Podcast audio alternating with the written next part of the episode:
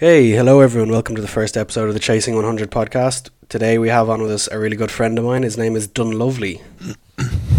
Hello. How are you? How have you been doing? Yeah, I've been good. I've been good. I've been keeping yeah, well. keeping busy. Yep, sure I have been. I've been um if anything quarantine has been working quite well for me because I was going to be quarantining myself anyway. And um I'd say I'd say it works well for musicians, all right. yeah, yeah, it seems to.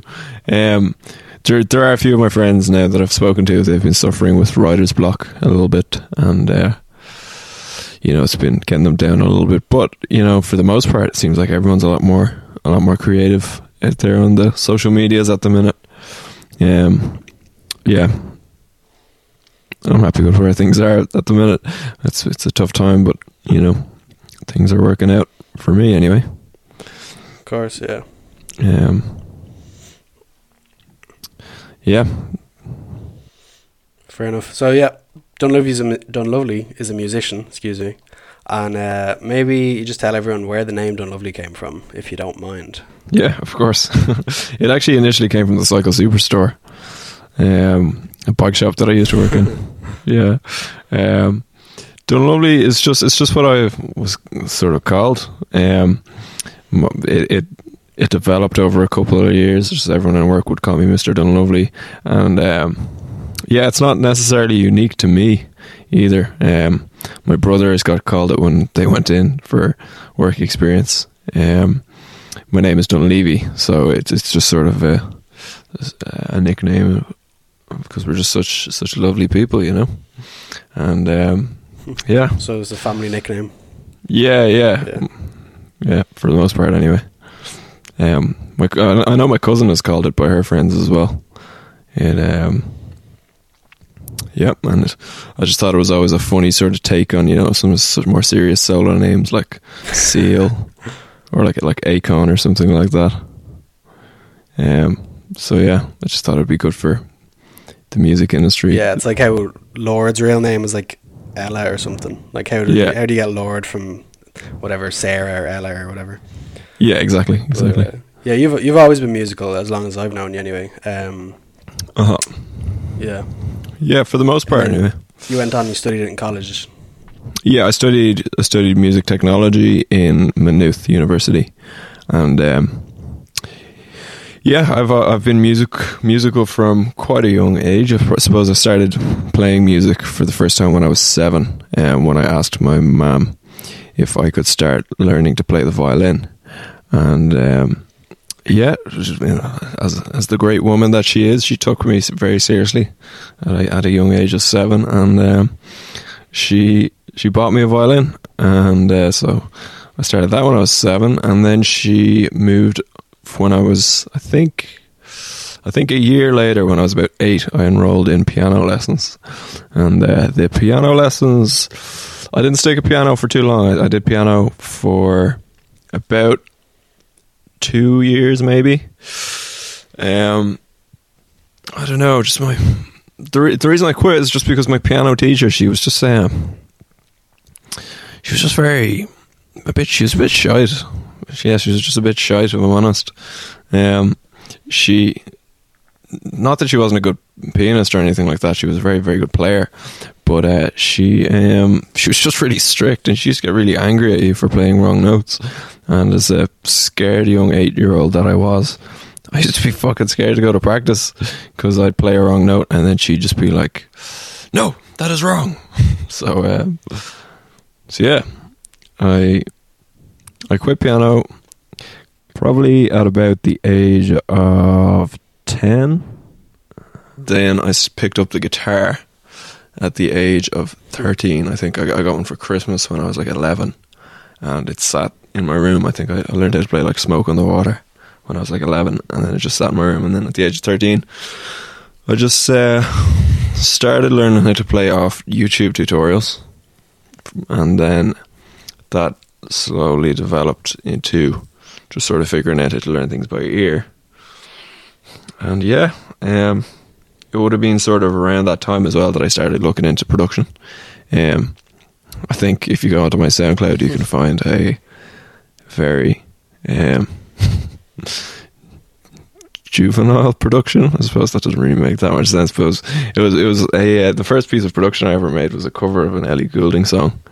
Um, I think it's called Hearts Without Chains, and I did it on Audacity, and I bought a I bought like a podcast mic. It was like a, a, a USB interface mic, so you don't have to buy like a mixing desk or anything. You just plug it straight in. And I recorded all of the the drum parts with like a cajon, and then like just a Yamaha little keyboard that um, had like a load of weird sounds on it. And uh, yeah, I thought that was class when I made it. It wasn't like wasn't terrible, I suppose, looking back on it. For given that I, I knew fuck all about production, but wait, are we allowed to swear? This is going to be like a. Oh yeah. Oh Okay. yeah. Don't worry. This is this is my podcast. Okay, no good. way I'd get through without dropping a few f bombs. Okay, cool, cool, cool. Um, so yeah, then when I was about, I'm gonna say 14, um, I essentially um, borrowed my mum's laptop indefinitely, and um, I downloaded a cracked copy of FL Studio, um, which is, if anyone knows, it's kind of like a, it's marketed quite well as like a DJ software, um, just because it's extremely easy to get what sounds like actual music coming out of your computer within a few minutes. But um, yeah, because of that, I suppose it has a pretty bad name in the music industry because it's sort of looked at as like a um, a basic software, excuse me. But it's actually yeah, it can do everything that every other software can do.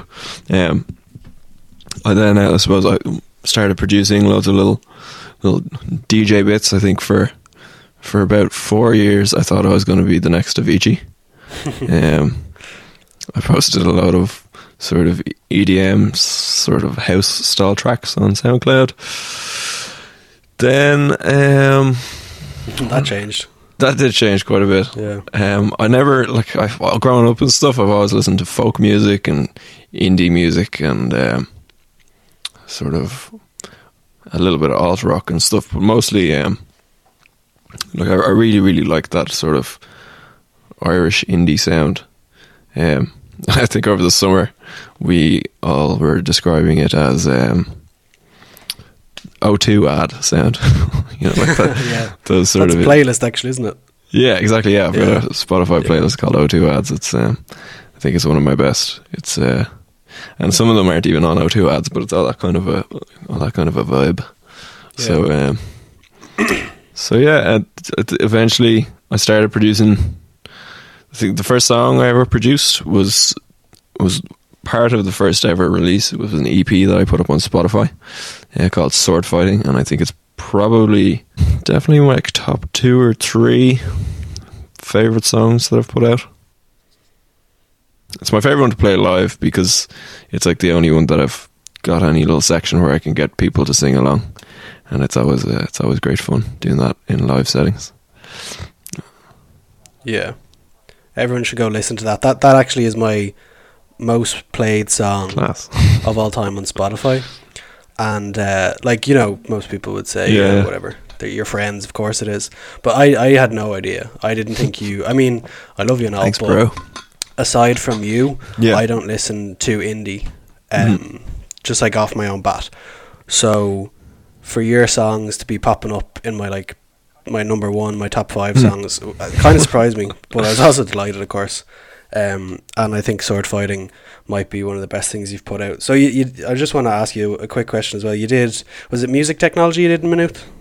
Yeah, so in, in Maynooth I studied. Um, I did a double major, so I studied anthropology and uh, music technology. Yeah. Um, anthropology was kind of just, you know, my favorite of all the random other arts degree parts that I had to do, because I had to do a double major for some reason. But I, I ended up actually really enjoying anthropology. It's one of my favorite sort of, Yeah. Sounds really so it's interesting. academic. Yeah, so the academic subjects aside from music. So, but yeah, no. Primarily, the reason I got into into the idea of studying music technology was because of um, in transition year, sort of amidst all of my EDM production, and when I f- sort of started to produce a little bit of indie music, and that I worked in um, a studio in town in Dublin called Lime Studios, and I, I ended up working on um, a show that actually went on RTE. It was Don't Tell the Bride. Oh yeah. You know, yeah. I ended up doing the the mixing, and the my job was basically to um, pick songs for situations. So they'd originally mixed like all of the um, all of the episodes with songs that were charts songs, and um, there was something wrong with the licensing for them. So I had to like find stock f- versions of songs for uh, f- to to replace the chart songs, and it was I know it's it's really funny, like just the way um, like the difference that the background music can have. Like if, if for example, let's say you'd have like a scene of, of on Don't Tell the Bride of like a man. It'd be like cutting between like the wife talking about what she wants and then the man talking about what he thinks his wife wants. Sure. And he'd have like some like I don't know some generic pop music for when the girl is talking.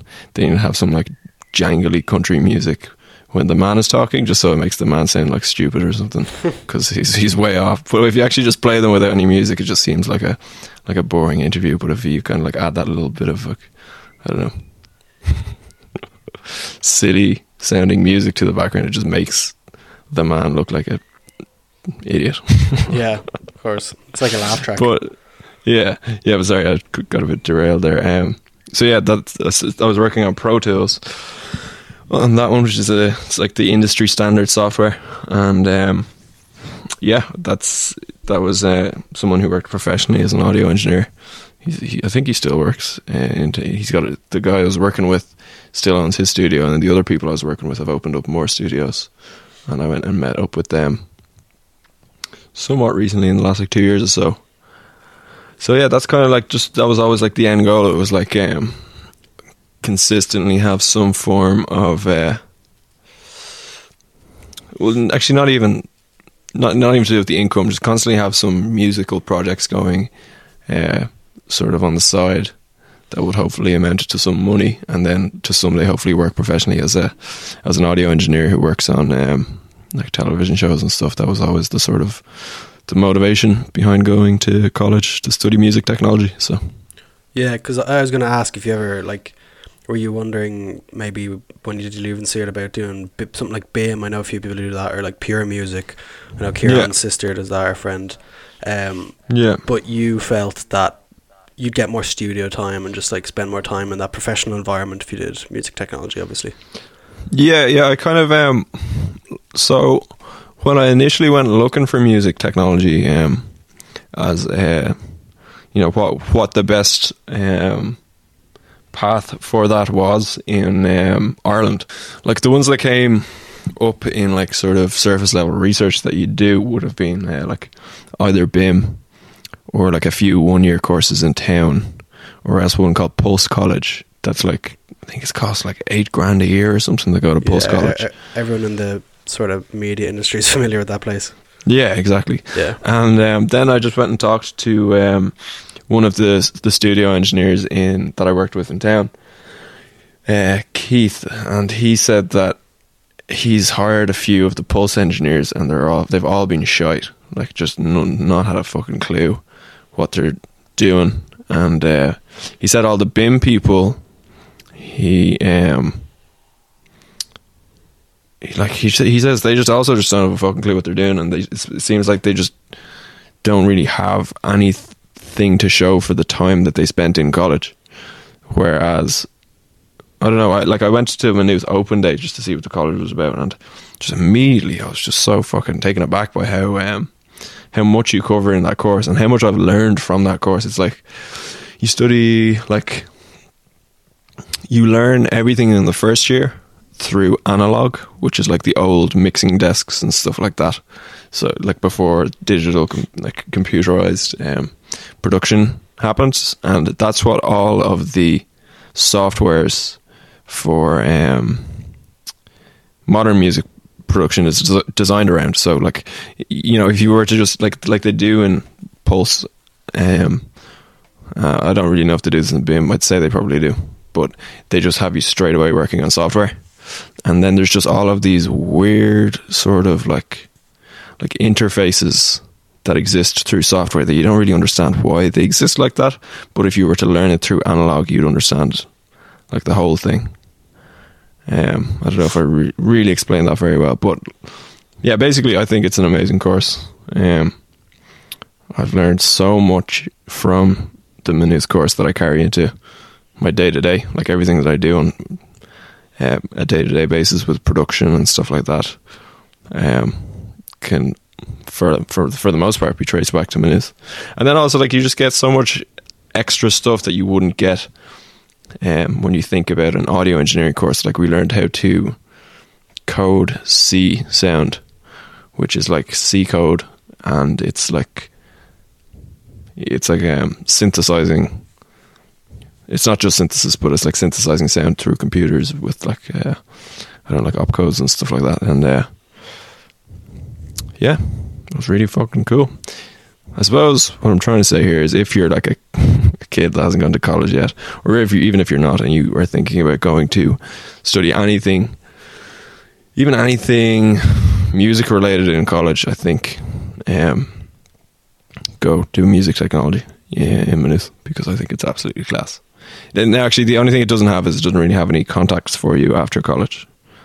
Um, which is what occasionally happens with like I don't know. I suppose you hear about that in Tr- Trinity and stuff. Just people getting hired off the bat with their um with their degrees, but yeah, in terms of just information or just stuff at hand that you can use, yeah, Maynooth is it's great.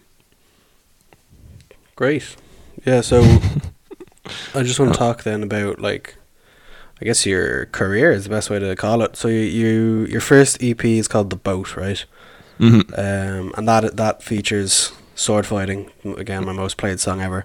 So like, maybe do you want to talk us through kind of the creative progress process? Excuse me, of someone kind of making their first sort of record. You know, especially uh, sure. You were you were young enough. Like I mean, you weren't a kid, but I'd say yeah. you had a. I'd say you learned a lot on that. Did you?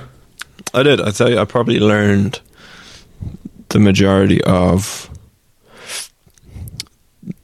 the type of production that I do now amidst the creation of that track. And actually, the weird thing about that track is, um, so I released my first EP.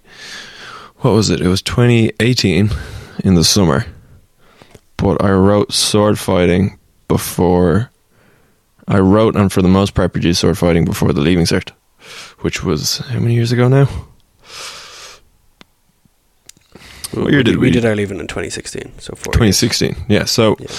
that song was just sort of sitting on a hard drive, sort of mostly produced, but not like really polished off for the most part of two years. Um, and then when I went to college, I met my good friend Mark, Mark Duggan. He's also uh, an artist on Spotify, and he's yeah he had um so he he has a an artistry under the name Mark Duggan that he's sort of pushing uh, for the most part now.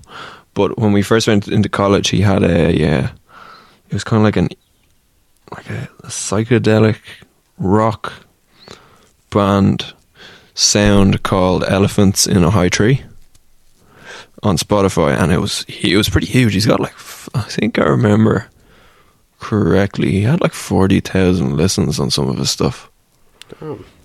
Yeah, but so yeah, so um, he he doesn't work with that artistry anymore at all. But I remember just being like completely taken aback, and I'm like, I don't know. I just immediately thought like, holy shit, Mark might be my in to the music industry because I think like most people think they see someone having and releasing their own music, um, you just assume that they've gotten like know, discovered by an A and R guy or something. But um, now it was kind of Mark that opened up the um, the whole world of running a running and owning a solo label to me, which is uh, yeah, it's fucking class. It's one of the best things about modern music. Um, so yeah, I, I suppose what that is is uh, if you think of the music industry maybe 10 years ago, it would have been like the top 100 artists would have just owned like all of the money. And they would have just had like basically like the entire charts and stuff like that would have been Yeah. controlled by you know this like the almost like almost like how Hollywood would control. And they're like blockbuster films and stuff. And they'd own all of the publishing rights and stuff like that just because of how iTunes would work and just how music was consumed as well with like radio and stuff. It was so relied on um, contacts and um, you know I suppose uh, yeah basically just contacts. And then when Spotify came along it allowed for people to sort of run their own sort of music uh, labels as though like you know you'd have like your let's say you'd have Dunnes Stores would be like an exact the the um, Right. Dunnes Stores would be like the fucking the chartsy people, and then you'd have someone who runs like a corner shop but still makes a living.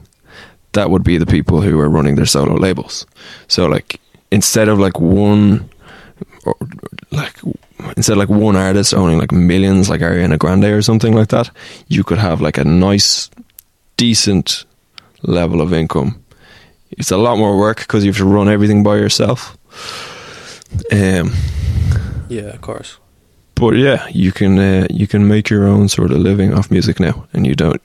And uh, often, what happens is uh, that builds over time too. It's not just like you sort of, uh, you know, if your if your music is good enough, it eventually builds into something where you probably will get contacted by bigger labels and stuff. And yeah, Yeah, that's actually I was going to come back to that point later on, you you just hit it um, early on. And I was going to ask you, you know, I've heard a lot of people lately saying that art is becoming democratized. I think I said that word right. And um, Nice. I was kind of like you. You know a lot more than me. Do you think that holds true in the music industry? Because like we see guys like Chance the Rapper, who, uh, you know, just became absolutely massive, and I don't think he's signed to a label, is he?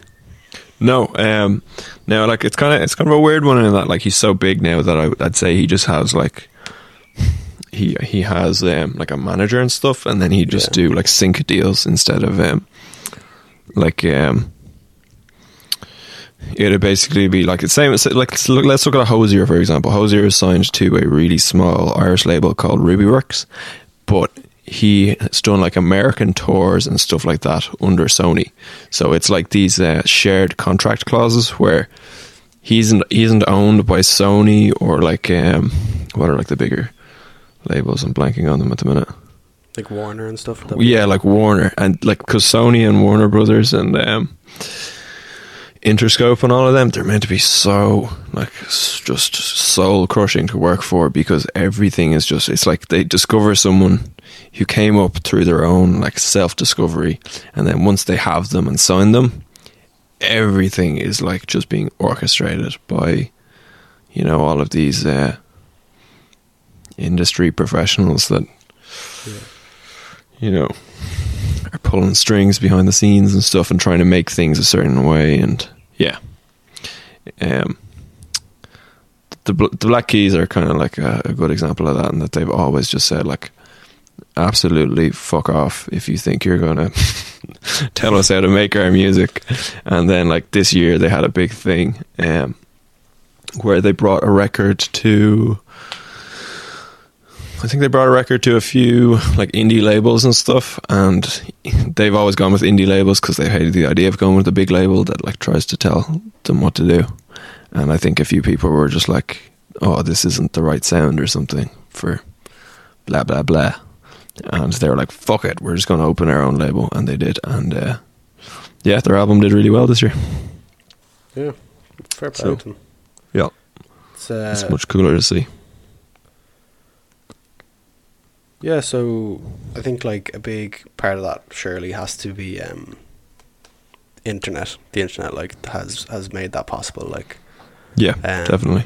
no way someone in the eighties could have just like done what you've done, I guess, um, and just No. lashed their music up on Spotify. You know, I mean, not to say that eventually they you wouldn't have been picked up by a record label. But I mean, just Mhm. trying to you're you're definitely uh, more able to make your own opportunities nowadays. I feel. You are, yeah. Like, um, I suppose you'd have a person sort of. You'd need a lot of money in the first place to start off, compared to like now.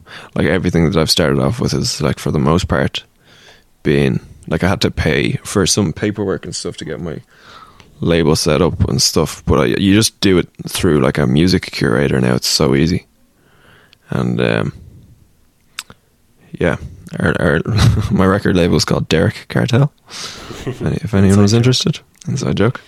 Um, and yeah, you, it's it's cool because it also if you get if you go through a curator and you do all the paperwork, like if someone just Google's you, you there's like a whole thing, whole pile of results that come up, and yeah, I suppose that's kind of cool. Even like before any of my music was like listened, like literally the first week that I released my EP, I was going around being like, "Oh yeah, Google me," and it would just come up as like musical artist. It was, it was cool. Yeah, that's the thing that makes nearly like a little mini page for you, isn't it? Automatically. yeah, yeah. Yeah, I remember we thought you'd made it when you, when that popped up. yeah.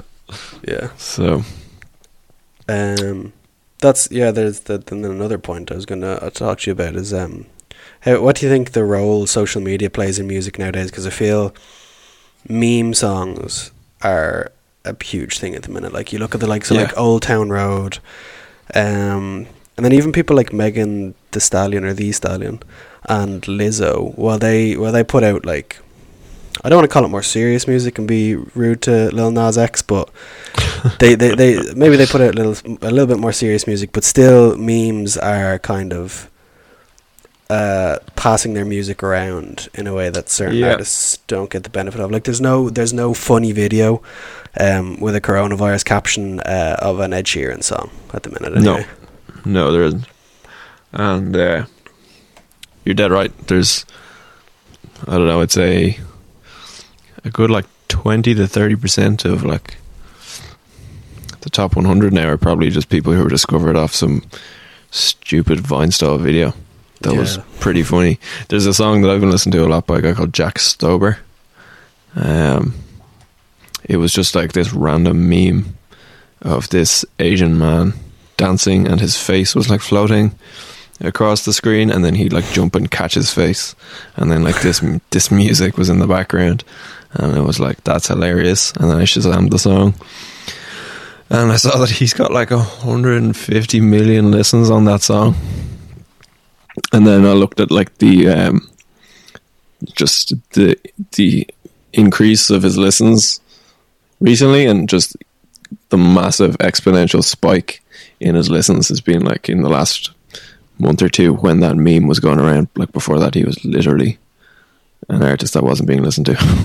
Yeah, it's kind of kind of crazy And, uh, that kind of thing can happen. yeah, so maybe that's just, just the next thing that I will try to do. make Yeah. a make a meme zone. And uh, what what are what are your social medias there? Just just plug them while we're on the topic. yeah, here's some plugs. so on Instagram, it's Dunluvly, D U N L U V L Y. Yeah, on Spotify, it's also Dunluvly, D U N L U V L Y. Uh, on Twitter, I think it's also Dunluvly, D U N L U V L Y. And um, I suppose I have a Facebook page too. No one really uses Facebook that much anymore, but it seems of things. I also have a TikTok, but I have zero followers, so Everyone follows TikTok. He's gonna be everyone follow my TikTok. Yeah, it's going to be where I'm going to get my For meme. sure, we're gonna have videos of lads dancing to Dunluvly songs. Yeah. doing the sleeves dance. Yeah. Um, Alright. Yeah, so like I could talk all day about social media and the way it's changing our culture, but I'd end up just totally derailing our podcast here. So I'm gonna Okay. skip ahead to uh, closer to the present day, and you've released Cool. a new song called "Paint My Mind." I have. I have. And Just- this has been reviewed on a gentleman called Finbar Hoban on his website. It has. he is. Uh, would it be fair to call him a music critic? I think. Yeah, a it's, an- yeah. like a, a, a music blog was would be kind of what his his website is.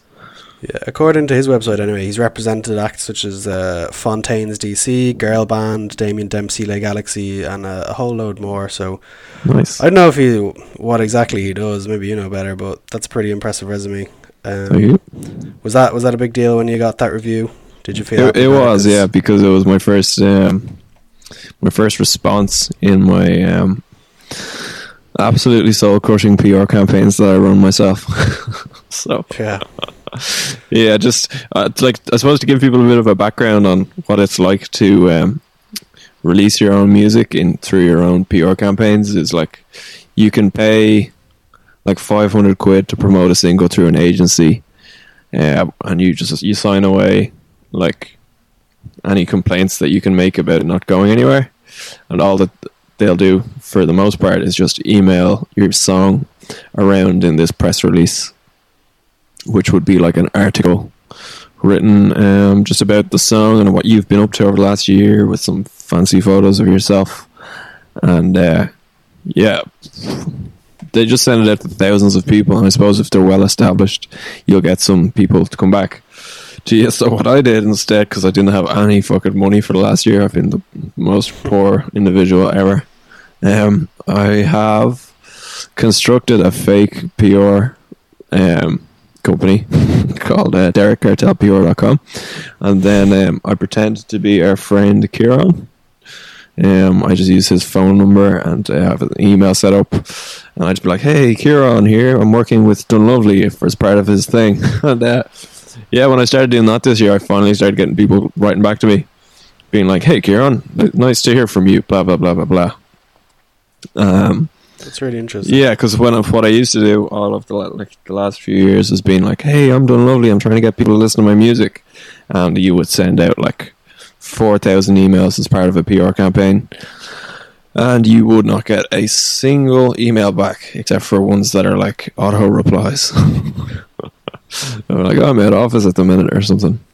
So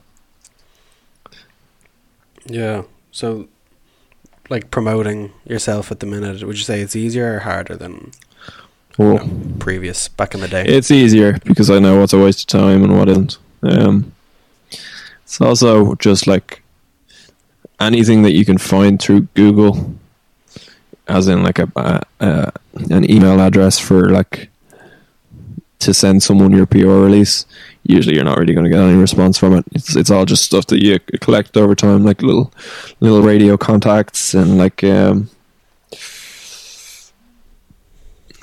like you know people who own blogs and stuff that have gotten back to you in the past and I suppose you just have to fucking put in the hours. You just have to put in you know a good few failed attempts before and like I'm not for one second saying that I've had any successful attempts like my music is still very very um, low in terms of stream count and stuff but you know in terms of getting established I mean it's like a you know pub scene and stuff and um, getting to a point where you can eventually start making money off of live performances with uh, Spotify revenue or other forms of revenue. Yeah, it just takes fucking ages of just um, sending out emails and shit like that. So you're uh, you're very active uh, on the sort of gigging scene, I suppose. I've seen you in Workman's a few times.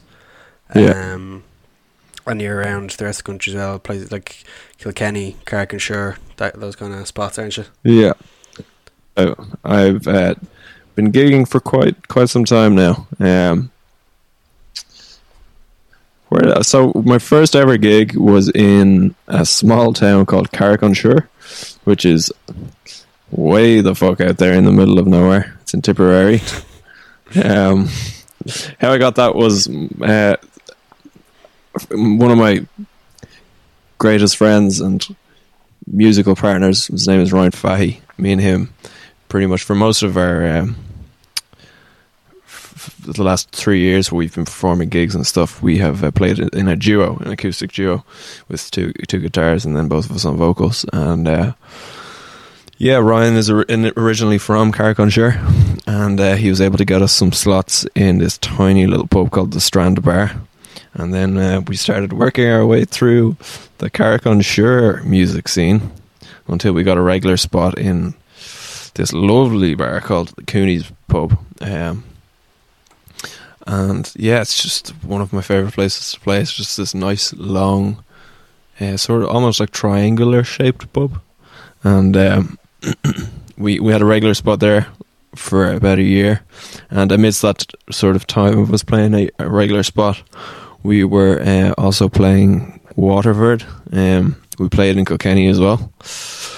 We played Maynooth as well, Maynooth SU, and then I suppose the year after that was final year of college, so we didn't actually do that much pub gigging. We did it, the occasional uh, sort of gig around the place, but I think in, in that year we gigged in Tallaght at one stage. The brass. the Fox, Brass? Fox was the one. I think you were at that game. that the place? That- I was at that. Yeah, I took pictures. Yeah, Um, yeah, that was a weird one. That was like, yeah, I was just playing to an empty bar, except for a few great pals who came along, and uh, yeah, the, your man wanted us to do a regular spot for like a hundred quid, um, and like for Ryan to come up from Kilkenny to get like fifty euro, it wasn't really Yeah. worth it, especially in just like I don't know. Yeah, I didn't really like the guy anyway, the the pub owner, so I'm kind of glad we didn't take that one. But um, yeah, since then, then over the course of final year, we actually started getting some traction in Maynooth, and we ended up. Um, I think I played a few solo shows in the actual SU venue, which is like the, definitely the biggest venue I've played so far. And um, yeah, they asked me to come play at like a fashion show. Um, we did like a support act for a band called Just Like Us, who are like this big. Um, they're they're these lads that sound like picture this. They really don't like when you say that, but uh, yeah, fuck it. um, then I after that, um, me and Ryan played the SU bar a few times. We got called back to play the SU bar, and then I played the SU bar solo by myself one time with me and my loop pedal. And then, It was a great gig. yeah, thank you. I think you're also at that one.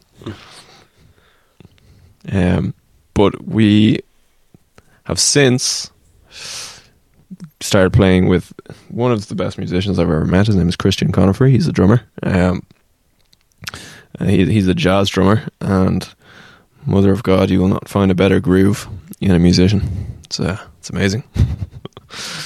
Christian's a funny guy. He's, he never really seems to stop moving. Suits a drummer, I'd say. Yeah, yeah, exactly. Yeah. Yeah. That's uh, man. You are nailing all my topics today. You're talking about these other musicians that you work with. Yeah. And, um, some of the some of the main ones. Well, uh, maybe not the main ones. The ones I've I've seen you play with are um, Baby Lamb. Yeah, Great guys. Um, put on a really good show in Workman's. yeah, Mark Duggan, of course, great guy. Ryan Fahey, sound bloke, great musician, and then Elkin. Uh, you guys are, are pals Yep. as well. You've you've uh, been together. Um, do do you think you guys have influenced each other? Maybe uh, yeah. Um, I, I, hmm, influenced each other. I don't know if it's too early to say that. Maybe Yeah, I'd say considering so. not all of you have like music out. Yeah. Um. So in terms of the people I've worked with, I'm a lot. I'm a lot closer with Baby Lamb than I would be, with, for example, with like, I don't know, Elkin. Um, I'm really good friends with Ellen from Elkin, and uh, I know Carla pretty well. They're they're just both really really cool people. Um, but ba- with Baby Lamb, I'm just really really good friends with Toby, the lead singer, and then Alicia as well, one of the singers. Um, and then their guitarist Keen, and then Reen, who's like their producer slash Ableton wizard when they're playing live. Um, yeah, they're all just amazing people. Um, definitely should go check out their music as well. It's on Spotify. They've got one track on Spotify. They got really really big this year. Yeah, called Body Right, and also they accidentally sent me um, some demos. they meant to send it to someone else, but they accidentally sent them to me, and I got to listen to them, and they're fucking class. So they've a load of great stuff coming as well. Um, in terms of influence, yeah, I definitely would say that we've influenced each other in an aspirational sense. Like, I don't know, just with conversations with Toby and stuff, and like, and and and Leisha about what it, it means to be a musician, would definitely have had a very positive impact on me and I remember. So I released a song called "Caustic Love" about three months ago now. It's a very sort of folky track, um, and it was one. Of, it was kind of one of my favorite tracks I've ever written from a folk perspective because growing up, the main sort of musician that I would have listened to would have been Damien Rice and um, in folk anyway, and his sort of acoustic sound comes across quite well in that song. And I put I put the song out, and I didn't have any money to put into promo for this song. I just barely, I basically just like sent out emails and hoped for the best. And um, in terms of like a Spotify success, it was a complete flop, and it like never really got to anything that would have brought in any money. And I was pretty like I was pretty down about it after after the release. But then I was just talking to Toby about that, and he was just telling me about how it was one of his um, favorite songs at the minute, and how it just it doesn't really matter because you know it's it's still uh, uh, you know an expression at the end of the day, and it went out there. And as long as I enjoy the music, it's still it matters. You know what I mean? Because Yeah, because that's that's the the other thing about you know yeah like actually that's another weird thing like sometimes if people ask you like do you listen to your own music? And so I was like or do you like do you ever get sick of listening to your own music when you're like editing and stuff? And I was like no not at all. Like I'm making music that I think is class. Otherwise why the fuck would I not put it out? Or, or why the fuck Fair. would I put it out? Not in any like um I don't know. Like I think it's it's stupid to be like, oh yeah.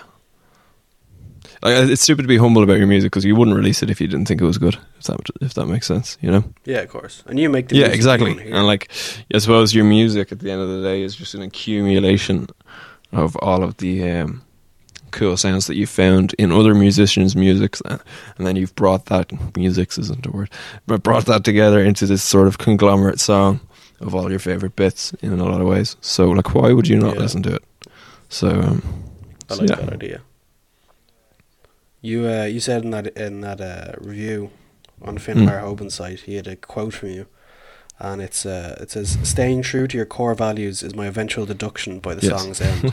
I think that was referring to Paint Yeah. Your Mind. Um, but yeah, I just when I was doing um, like research for this uh, podcast, and I was you know trying to trying to figure out, um, I guess what Yeah. we talk about. I, I spotted that, and uh, I really I really thought that was nice. I really appreciated Thank that uh, feeling. And you were talking about how like um, Caustic Love didn't as do as well as you hoped, and you know it's funny you, you, you might put out something that you thought was brilliant, you know, in your eyes, um, is the best thing you've done, but it might not perform the best. And how I, I have written here, how do you maintain your creative energy? That's very like chi talking or something. I don't know. How, Yeah. how do you, how do you keep your spirits up? I guess or like um, I suppose I just have to. Yeah, you just have to. Basically, like um, yeah, when so sometimes like if I was to reflect on a couple of weeks and realize that I've been like, you know, thinking about things in a negative way, or like just getting getting like pissed off that my music hasn't been going anywhere. It sort of it's it's just it's a it's a skewed way of thinking from how from why I became a musician in the first place. Like I suppose like why I became a musician. Uh, I remember for all of my teenage years, it was like something that I wanted to do with just this really sort of, um, you know, idealized, uh, like goal of someday getting uh, validity from other people listening to my music. And then eventually, at a certain point, I just had like a bit of a, suppose, like a, a, an epiphany or something, or like a moment of enlightenment in that, like, that is just such bullshit. And if that is like your reason to become a musician, there's no point in it because you're never going to attain that validity ever. And the only reason that you should ever be a musician is if you just thoroughly enjoy playing music and creating music. That's like the only motivator. You know what I mean? And like it was that that like Yeah. accumulated over the few years of just like playing with like Ryan in our duo and just getting um just these absolute moments of euphoria as the two of us just fucking like kill a song in that live moment of just like um you know, just you know, create, creating something new, and you know that that euphoria that, that, I get it every time I play with Ryan and Christian in our in our uh, sort of band setup. We just we just have such Yeah. good groove together, and it's that. Like I wish everyone could experience that. Um, like I know a lot of people who aren't musicians. I suppose, like I've I've I've always struggled with how like to describe this to people, like just getting having like an amazing jam with someone, and like coming up with something new. It's just the best feeling ever. Yeah, there's there's been times for sure that I haven't seen you gig uh, that Yeah. much actually for someone who's friends with you, but um, for sure, especially your last gig in Workman's, there there was points you hit with certain songs or or like certain moments in, in Yeah. songs where like you can definitely feel the energy in the crowd, and that Yeah. was um something really cool to feel in not such a small crowd, but I mean you know we're we're kind of we might imagine for people who don't go see live music and smaller gigs like uh, Workman's or Whelan's, they might imagine that that kind of energy is reserved for like Yeah, no. gigs, but no, for sure, like you can definitely feel that crowd like swelling at Yeah, certain points, because the music is just so like it nearly It does, exactly. in those settings. And just how sound can just take over a space and um, become something shared by like 40 or 50 people it's just an amazing feeling. It's just everyone gluing together on the same focus. Um, yeah it's it's the reason that i'm a musician um, and then sometimes i start slipping back into those like sort of juvenile ideas of like juvenile's the wrong kind of word.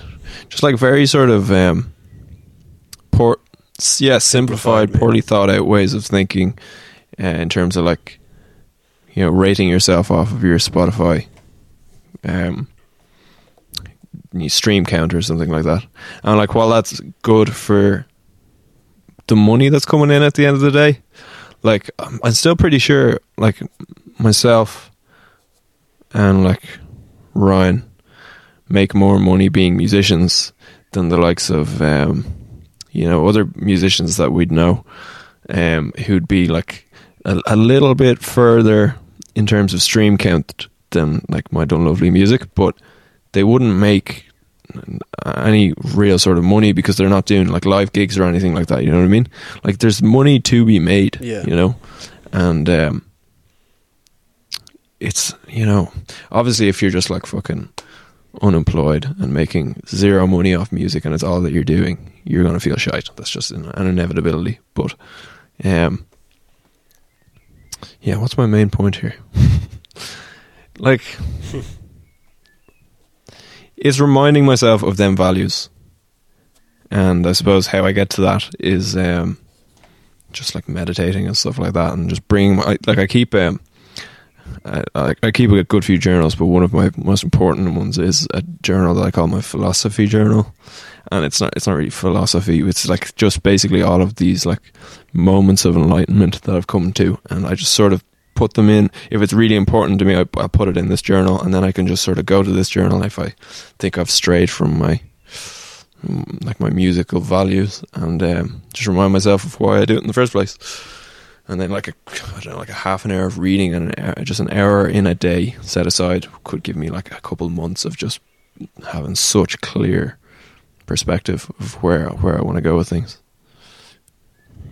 Yeah, that's very cool. I mean, like, uh, not to bring it back on myself, but I've I've I've written sort of stories and books since I was Yeah. eight. I'm pretty sure, and um, until I don't know how recently, after I finished school anyway, so probably the last four years Yeah. or or less, um, I guarded the like notebooks that I wrote in.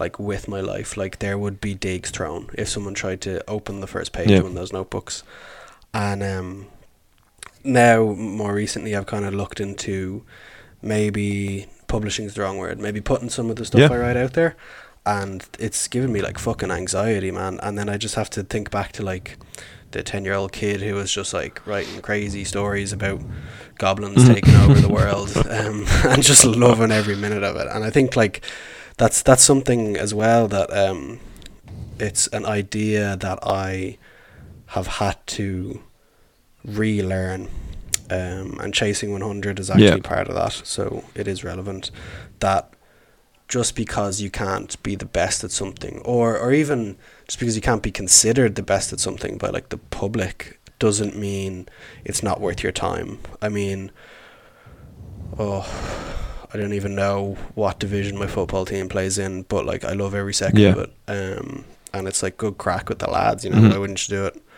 You don't have to. You don't have to be a a Premier League footballer, a, a, a intercounty player to enjoy sport. You don't have to be Ariana Grande or or Dermot Kennedy to enjoy music because like.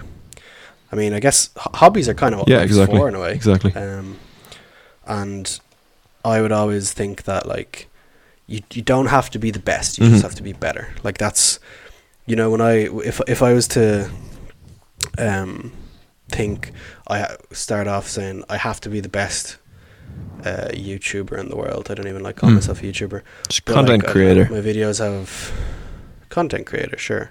I think they've two thousand views altogether. Um, Yeah. that's very nice. I really like that, and I, it makes me happy. But if I was to compare myself to other people, or, or like particularly compare yourself to the top rung of people, you're gonna get tired of that very quickly. And I think that's probably the same with you. Like, you know, you just gotta look at what how you're doing at yourself in previous times, Exactly, maybe exactly. because you don't you don't have the same streams as Ariana Grande or Dermot Kennedy, but like I don't know, your music is objectively good and people like it and Yeah. it makes you happy. Like how how can that be wrong? Exactly. How can that be bad? Um, and that's something that impresses me about you that you have that same mindset. I think, and um, I thought that was why that it would be a good idea Thank to you. bring you on. Yeah. Um, So, uh, interestingly, with um, with Dermot Kennedy, um, our good friend Jack sent me a, an interview of his. It was probably about a couple of months ago now, and it was just like Dermot Kennedy basically like talking about his last few years, and he went on to just um, describe how he's been for for so many years before. You know, he he was Dermot Kennedy that everyone knows now. He was just doing what I do, and that was that was really cool to see. Like he just was just Yeah. running a solo label, getting a load of gigs in like pubs and like just uh, anywhere that would really take him. And uh, then he he he spoke about how it it eventually came to a stage with a solo label where they were getting so much Spotify listens that they could see they had a good listenership in London, and so he made like he had like a he he set up like a sold out show in London, and um, then it was only sort of at that stage that um, when he'd well established himself, that like when, then when labels were coming to him being like, okay, we'll offer you this, he said that if he had just been a kid who was like at the beginning of his his um, his solo label, he would have just jumped on that opportunity. But because of the experience that he'd laid out for himself, just r- having his own solo label, he was able to then look at what the uh, labels were offering and be like, okay, we don't want this, we want a little bit more. And when sort of more offers started coming in, he had a Yeah. much broader perspective of what, you know what was the right contract to take. And uh, yeah, actually, I don't know if you remember, but before the Workman's gig in February, I posted a photo of Dermot Kennedy playing in the same room on Instagram. Yeah, you know what's funny is um, my cousins were Really? at that gig because I'm going to do. I love name dropping my cousins. Uh, they're they're Okay. friends with them, and they were joking at Christmas when I was over in their house. They were saying oh, like we remember the days when you had to be dragged Yeah. to a Dermot Kennedy gig. you know, it's like oh Dermot's having another gig. We better go. Better That's go hilarious. support him. And and then like a year ago, they were backstage with him in like I don't know if he played Madison Square I think he did. I think he did. venue in New York. Yeah, I wouldn't be surprised. I mean, he sells out stuff like that. But that, I think that goes to show, like, it's so so typical. They're like, as usual, you know, the media and stuff is saying Dermot Kennedy this brilliant overnight Irish success, and they're like, it's for like seven Hmm. years or something, however fucking long he took him overnight. Like he he really grinded, and uh, it, I think it has really Yep. paid off for him because he only he only actually like officially released music pretty Mhm. recently, I think. Um, or like, sorry, Yeah, like an album. I, I mean, I don't know if I don't know if he counts anything before that No. as albums. Um, so like, man, fair play to him. He just he just built and built, and I would hope that you uh, are following Yeah. after him. Yeah, And uh, what is it? Work till your till your idols become your rivals, as they say. yeah, I feel like he'd be too nice to be a rival. Um, yeah, for sure. I, I've heard he's a, a Yeah. really sound lad, but um, that is actually pretty much the Okay. last question I have for you. Um, Cool. written down anyway.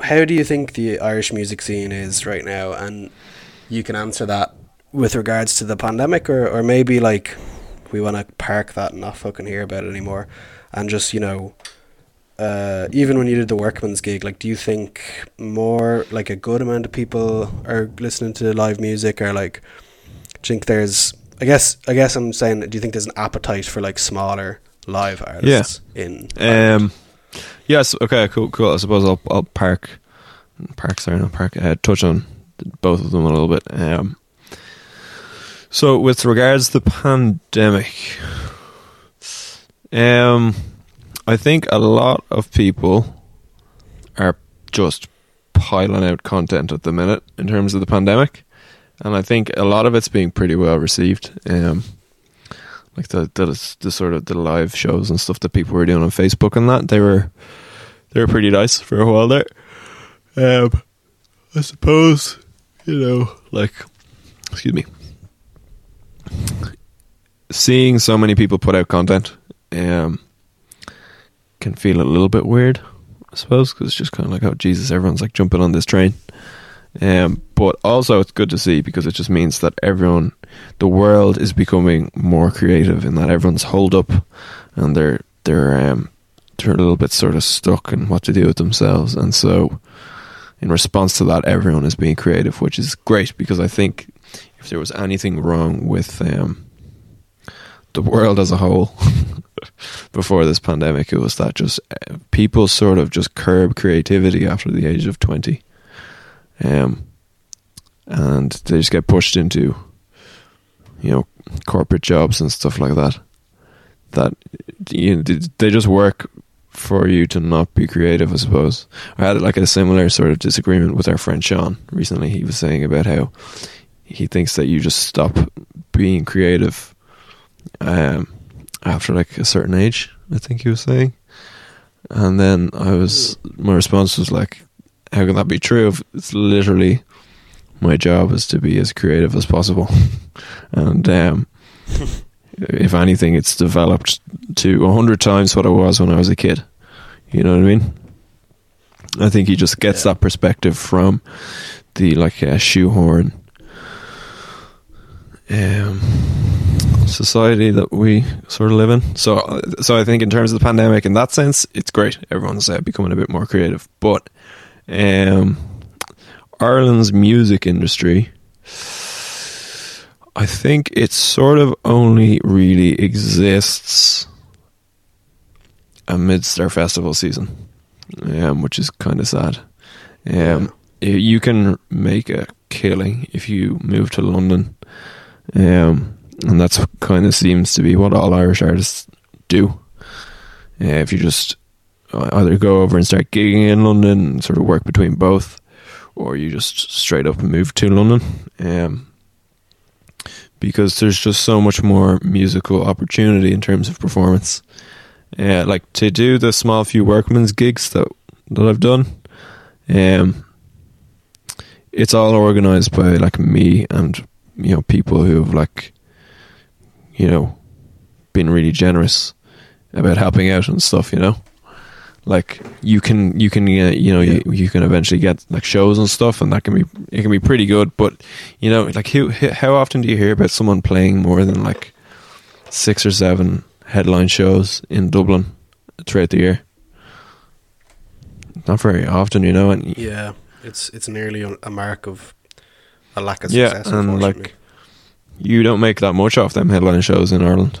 So yeah, there's there's a, a band. Um, you're probably gonna know the ones I'm talking about, and I, I don't Hmm. actually want to name them, even though like there's no chance they're gonna listen to this. Uh, I still don't name them because I really like their music, but they have been uh, just stuck in Ireland for years, and um, they only gig here. Like all all they ever do is just play like the um, INEC, back up, play like Whelan's Yeah. the Olympia, play uh, Castlebar, play some someplace in Donegal, play some someplace in Belfast. You're just doing laps of the island. And, and Would they think, play- Like, Would they play in real- Mayo? Just to figure out if I know who you're talking about. they they have I know who yeah. you're talking about. Um, yeah, and it's a, it's a shame because like uh, you know it's it's the same and like my my like area of knowledge would be like film and TV and it is just a disaster that like I mean people people working here in film and TV because they're working Yeah. here will obviously disagree but like if you look at the biggest success stories coming out of Ireland the the answer is go Yeah, work for Channel exactly. 4 Exactly. go move to New York. Yep. Go move to LA.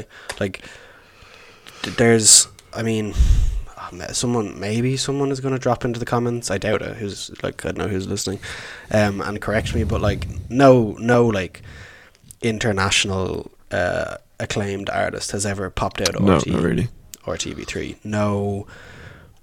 Um, and I think actually, in fairness to the music scene, uh, I was kind of surprised that you said it's not great because I, I maybe thought you'd uh, think it's a bit better, but I see where you're coming from. Yeah, no, We- I- like I don't, I don't mean that it's bad. Yeah. It's a lot better than other countries. Yeah, and I- Oh yeah, Vancouver. yeah, exactly. Like, and if you want, if you want to play, and if you take the same sort of values that I talked about earlier in the podcast about just uh, really enjoying playing, you can make a living, and you can get to a level where you've built up enough contacts, and you just get loads and loads of performances around the country. You're just never going to make so much that you're going to be able to retire early or something like that and like that's kind of a thing that like almost needs to happen with musicians because you know past a certain age just people don't really take your music very seriously for a lot of cases you know Yeah, so they're, they're, I mean, not not, you know, it's not a hard and fast rule, but I'm sure a lot of musicians kind of will reach a point where they have kind of run out of stuff to make nearly. Um, Yeah. You know, I'd say it's it's one of those jobs where physically there's nothing stopping you from um, staying uh, very good or at the top for a long time, but yeah I mean, from just what we see from like chart artists, even like they have a lifespan that uh, yeah exactly tends to run out. the only the only people that don't are the red hot chili peppers Yeah, just like they live for the word jamming and the groove. And they just you just see them up there having a great time all the time. And I think it's just because of that ideology that they Yeah. they're so successful. They just fucking love playing music, and that's all they do. so like, they they put on great shows. All right, I, I Yep. I'm not even like a, a fan like say you or like Paddy is. yeah, But um, when we saw them live that time, like I was blown away. Like I Oh couldn't believe they're amazing. just like the musicality Yep. of these guys. And just how they can like stop mid show because one of them will like just play a little ditty and then the other one will pick up on that and just be like, ooh. And then they'll start playing like a bass line to it and then they're suddenly just like creating a, like a, a full new riff just live on the stage. And then they're like, sorry, sorry, we'll get back to the show. Yeah, I mean they they played about four songs. Yeah, we saw them. The, the rest is like uh, freestyling. yeah. Yeah, they're Um, fucking amazing. Yeah, so like, do you think maybe this is, this is all off the cuff now? Where we've run through the topics. Do you think like say partnering up with venues in the UK could be like a good um in terms of like maybe if if there was a Workman's Birmingham or, Yeah. a, or a Whelan's London, do you think that could be a good option for Irish musicians maybe to to like get their way in, or is or is booking not a problem? Audiences is the issue. Yeah, it's it's more audiences is the issue. Um, so like a, a lot of what happens in our pub gigs and stuff is that we have to play sh- like mostly covers and then throw in a few originals to get paid, which is like it can be a little disheartening sometimes if you you, you it's still really enjoyable to play good music, but um, you know my favorite shows are obviously like the workman's ones where we get to play just a full set of my own music that I've written. And um, so, yeah, I suppose that is probably the best option just to start reaching out overseas to, um, you know, places in the UK that would um, put on a lot of live shows and stuff. Um, yeah, I'd, I'd say I'll probably at some stage go over to London to try and try my hand at the music over there. Because it's so it's so easy nowadays as well. Like you just have flights for the cost of a bus ticket, and um, you know, gear is obviously a problem. Um, with getting, you know, you, you know, you need a decent amount of gear to put on a show, but yeah, I suppose once you start getting established, you need to bring less gear to places, and they have more gear there on Yeah. spot, which is always nice, and then you still get paid. Like for when me and Ryan started pub gigs and stuff, we bought our own PA, and then like my small Opel Corsa would have like fucking definitely not enough room to swing a cat, let alone swing a mouse. So yeah, we'd um, The car nearly be struggling with the speakers in the back. Exactly, exactly. And then we'd pull up and like sp- spend like three trips coming in and out, setting up our whole stage, and then um, you know now like playing workmans and stuff. The PA is there, and we just bring in a lot of our own gear still, which is it's always fun. It's always really fun. You're just having the crack with everyone setting up, and uh, like Maynooth, Maynooth always have their own gear set up for us. So, and then like when we played Waterford and stuff, they had the P there, PA re- there ready for us, and yeah once you start getting bigger, apparently the script have just like they literally just leave the hotel and they just arrive on stage. But I say it's probably like that for most big artists like them. They just arrive, and Yeah. people have put new strings on all their guitars and set up all of their mics and everything ready for the show. So Yeah, like I, I saw Arctic Monkeys in Marlay Park back in the day. Mm. Um, I think that no, well, the script from my first concert actually. oh well. That was my first like proper one that I didn't go with my family. yeah, Um, and I remember being like, these guys are fucking rock stars. Look at the way they're just like they click their fingers, and a, a, poor little servant has to run out and Yeah, change yeah. the guitars. um, yeah, yeah. yeah, like and then like you said, like there was a lot less equipment. Thank God you weren't bringing like a full PA. But Mhm. we'd uh, I, I went with you to the workman's gig that time Oh yeah, and helped you set up. And well, help is a strong word. and I remember we parked. If people, I mean, no, there are there are American listeners. Um, but if people don't know where Workman's is, it's on one side of the River Liffey, and we literally had to like park the other side of the river and like run across the bridge and like back down the quays. Yeah. Um, Yeah. with each piece of equipment. Yeah, and, And I was sorry, go ahead. yeah, I was I was glad I didn't have to carry the bass amp that the Oh lads were bringing in anyway. Ryan is such a beast. He just fucking. there's no better man for like, it's like right. No, I'm doing this. Don't worry. Don't worry. He's just like sweating, just getting the thing up there, but it's just on his shoulder or something.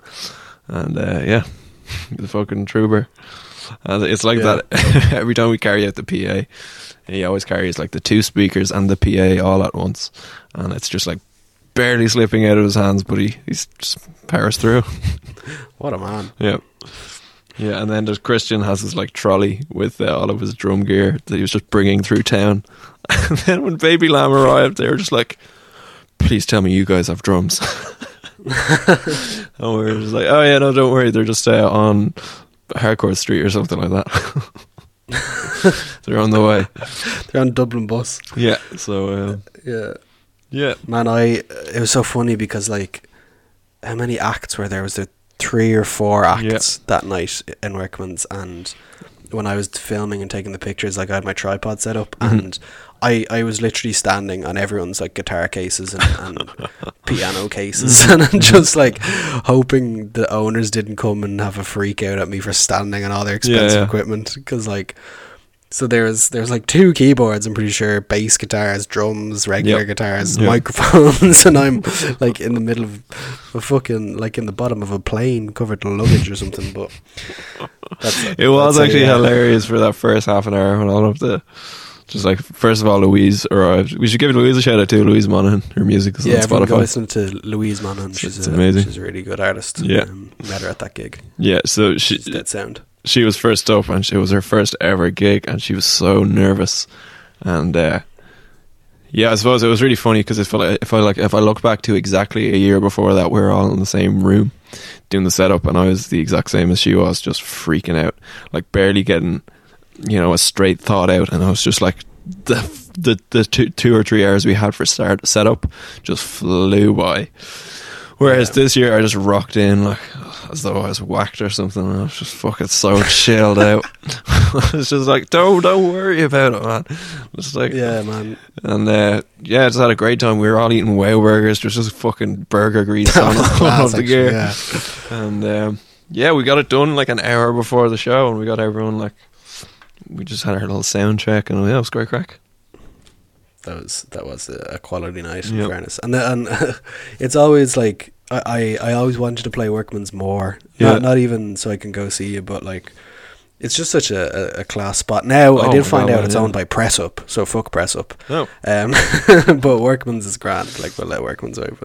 what is Um, Press Up? And they own they own like all um they own Dublin basically. Like they the own hotels and shit? they own yeah yeah like Oh all their all of their hotels have men's names and all of their restaurants have women names. So the Dean Hotel and Sophie's, um, Roberta's and Harry's Okay. Hotel. Does that exist? But um, people people are just annoyed because like they don't like corporations, I guess. Okay, Um, but regardless, they, they do a great venue when they, They put do. a Wow Burger into it. and also it's And, just um, it's it's amazing how you can just play a show and then they just lo- let you lock up the room, Yeah, and then everyone just goes out and gets hammered uh, in work. and like it is it is genuinely like as as much as some people might like to shit on it, like myself included, I've I've slagged them in the past. yeah, Um, for being all like corporate and owned by this big like company. yeah, Um, they really are like like everyone knows in Dublin they have like the reputation for being so alt and hipster. They're, Yeah. they're they're just like a place where you don't have to worry about like being cool or something. I don't know. Mhm. Like you don't Mhm. you don't have the same energy when you walk into Workman's as you do in Dicey's, and that is that is exactly what everyone um, who goes to Workman's that I know has said to me like over the years. They're like, "Man, I'm just glad I'm in Workman's and not like D two or Dicey's." yeah, exactly, exactly. You, you you just don't fucking have to worry about all the usual shit that goes on. No, at it's night, so yeah. chill, like, and there's no like so chill, and they play real nice music. exactly. There's no like fucking blaring like remix of uh, sh- fucking uh, Sean Paul, whatever is going on. Uh, Yeah. Oh Yeah. man. it's great. Yeah, like it's the type of place if uh well everyone who's listening probably would have been except for the foreigners. Um Yeah, if you've ever come to Dublin, Workman's is a great place. You can hear like yeah, hit it up. Dunluvly or like Baby Lamb or you could also hear like the DJs playing like New Order Yeah. and um those sort of lads so There was a show on the same night that we were there by a band called Acid Granny, and they're hilarious. I remember them. they do a thing every St. Patrick's Day where they do it. They take over Temple Bar, and they just have like a shopping trolley full of like synths, and they get a rave going in Temple Bar on Paddy's Day. That's class. It's fucking hilarious. You can see videos of it on YouTube. But uh, Yeah. Speaking of Temple Bar, like, I wonder what what do you do you think? It probably will. You, I know you're a, a, a, techno head to Hmm. some extent. Um, Izakaya is one of our hangouts. oh, I love guy. Um, we all love Izakaya, man. Mhm. Do you think these like licensing laws that let places stay open will be good for music? I mean, I can't see how they wouldn't be good for like techno nights and stuff. Do you Yeah. think people? Do you think like acts like yourself, like indie and, and, and maybe like alt rock will will be booked a bit more because of that, or like no difference? It, what is it? Is the licensing for hours being changed? I I, th- I think everything. So at the minute, like every pubs are meant to close. If people don't know this, pubs in Ireland are meant to close at uh, twelve on Mhm. weekends, which is a bit crazy. And then in town, sorry, or other like places can have late licenses, which lets them stay open till different times. So I think Yeah. people people not from Dublin are going to be a bit shocked. I'm pretty sure all nightclubs in Dublin close up at two. Mm. Yeah, I think it is. And a couple close at three. Yeah. Like Um, coppers. And I think they're just saying if you serve alcohol, you can stay open till four now. I don't know. Fuck, know. that'd be insane, man. Yeah, I don't know what stage they're like um, through in like passing this law, or if Yeah. it's actually going to go ahead. But I think Leo, the big man, was was discussing it. Um, nice, Leo, the big party pants. The, the, yeah, Leo. Leo loves yolk. Everyone knows that. and the, the Shinners are mad for it because they're mad for the drink. Yeah. Um, but yeah, like I don't know. I think I think nightlife is a huge part of Irish culture, considering alcohol is such a huge part of Irish culture. yeah, yeah. Um, and maybe I don't know. I've kind of just like rambled on about myself, this myself. But like, would you, would you play like a late night gig? I would. I'd fucking love that. Um, I think yeah. we we went to see we went to see Elkin at their they did a gig that started at twelve. You know, I think that was in For culture night, was it? Yeah, was that yeah, and that was that was class. Um, Yeah. because we we like I don't know. I was telling everyone that they were playing, and I, like we were doing our usual sort of just arriving in, in town and just floating between venues. And um, Yeah. I had like said it. we all know that. Yeah, I, I had said that Elkin are playing tonight, and I wanted to go see them like early in the night. And people were like, "Oh yeah, yeah, sure." And then it was like everyone was getting a bit hammered, and uh, sort of it felt as though it was getting towards the end of the night. Not like the end of the night, but like the part of the night where usually we just stay in a place, and it seemed like everyone was sure that we'd missed Elkin's show. But then, uh, yeah, I was like, "No, no, they don't start playing for like a half an hour." And I just managed to get everyone to go to the gig. It was class. Was that in the uh like the room in Workman's? Was it? Yeah, was yeah. a different time. Yeah, that was in working. Yeah, I think I ended up there after like a twelve pubs or something. yeah. Yeah. No, for sure. I think like, like I kind of rambled off there for for a bit asking about that question, but I definitely do think like myself anyway that the likes of Elkin, you, Baby Lamb, well, they're not like stereotypically seen as like late night music. Like if you could get your buzz on Yeah. and then uh, rock into town, have a little bit of a bop in like Izakaya or somewhere, and then head over and have like a little bit more Yep. chilled out um that sounds. European feel. I mean like yeah, yeah, yeah, for sure. Like I mean you look at Berlin, like Mm. Berghain is 24 hours Yeah, and exactly. it's for tax purposes it's a museum. That's and that's not even like that's not that. even like them being like sneaky fuckers. Like the the city council was like, "Here, use our museum because these are so important to the culture of this city." so just don't pay That's any so tax. funny. That is absolutely hilarious. I did not know that. And stereotypically, Germans are mad boring people. So Yeah. what are, what are we doing? Like maybe they're like, "Oh, we just can't have like too much crack." I know, yeah, otherwise it's we'd ridiculous. Get nothing done. Yeah. Um, Sure, like there's been a few gigs that we played. Uh, we played a pub called Tully's in Waterford, and it was like half twelve, and like it, it was a real nice gig. We just got to play like all of our own stuff, and like it, the, the great thing about Waterford, it's a real good city for appreciating music and letting people just play their their own music. But at the end of the night, there was just a load of hammered lads, just like just dancing in front of us. and then Ryan just like looked at me and was like. Oh god, we got to play Oasis, and we just ended up playing some Oasis. I can't remember what we played. It was like "Don't Look Back in Anger," and all of the lads, the screaming hammered lads, were just like, "And so Sally could wait," and um, in the middle of the song, the uh, pub owner just pulled the plug, and he was just like, "Sorry, lads, it's like." Nearly one, yeah, and uh, all them hammered lads were so annoyed. They're just like, yeah. "What the fuck?" of course, like It's fucking yes. I mean, that's that's a sh- like I understand totally. Like a lot of pubs are, are run by like people you know that are a little bit older, and Mm. it's just a job for them. They don't really want to be like stuck with all the punters Yeah. into the early hours in the morning. Like yeah, it's a it's a late enough job as is. Like you don't even get off your shift until twelve on those nights. But for the places that do stay open, like I think like my local boozer is uh, the Blue Haven, nice. and I don't know, I don't know if they'd be staying open till four now. No, no. But uh, if they like, if they could, and if they were like willing to, like, it'd be a lovely spot to to spend another few hours in. Like, you know, people. I think when people hear about the licensing laws, they're assuming it's all like young lads and young ones on on Harcourt Street and on uh, Camden Street, Yeah. just like falling in front of cars and Yeah. vomiting and everyone. Mm. But like. I don't know. I think I think that's because we, we can't stay in the pub past twelve. Exactly, Like, exactly. That's why fucking Zaytoon is so popping for about eight Yeah. hours into the morning, and it's just such a horrible, smelly place to be. It's just the feeling of being raw and starting to fucking sober up after a night out. Yeah, That's just I mean, like depictions- if you're depicted if through you're an adult and you have a, a proper job, like a full time, not a proper job, like a, a, a nine to five, like Yeah. forty hour a week office job, that like, um, not like us, um, and you want to go for your night out on Friday night or Saturday night, like you want to go for your night out, like you don't want to be told at twelve o'clock, like go to bed, it's Mm. too late for you, you boys Yeah. and girls, Mhm. um, and and you should be able to do that in like a place like the Blue Haven or um, just like everyone's local pub, you all know like what I'm talking about. Yeah. Uh, I mean, if you're from like the Goat, like say that's another one, out uh, further towards the nicer parts of Dublin. Um, but like I think as as is like people our age, people just from like the age like eighteen to thirty, if they're on a night out, it's like all right, uh, drinks in my gaff or at the local, Yeah, exactly. and then they're going to kick us out, and then we have to go. Not we have to go to Izakaya because that's always a, a class time. Mm. But like we, we and then we go and we find a place like Izakaya or, or depending on the type of person you are, like D two Dicey's or Yeah. um I don't know on the millions of other places. Hooks is a is a place I kind of like. Um, and and then you have to like.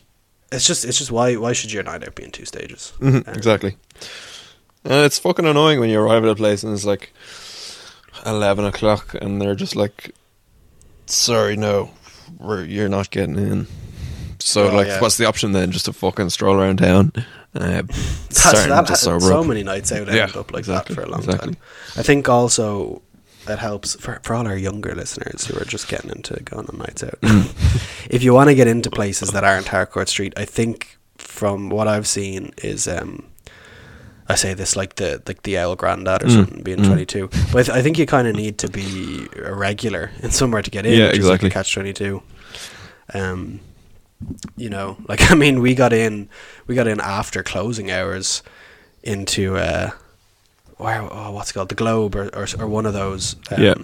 Not not saying that they actually broke the law, but uh, we we got in later than we should have because Kieran like defended the bouncer. From, oh my from god! Yeah, from trying to fight him. like, she was just calling. She was giving out Yeah. to him, saying that he wasn't yeah, in because she was like, a You've woman. been here like all night. We should not just go home. and and now now Kieran gets into that bar for free and Yeah. uh, no questions asked. Yeah, yeah. No, she was trying to. Um, she was trying to haze him. Not haze him. What's the term? Yeah.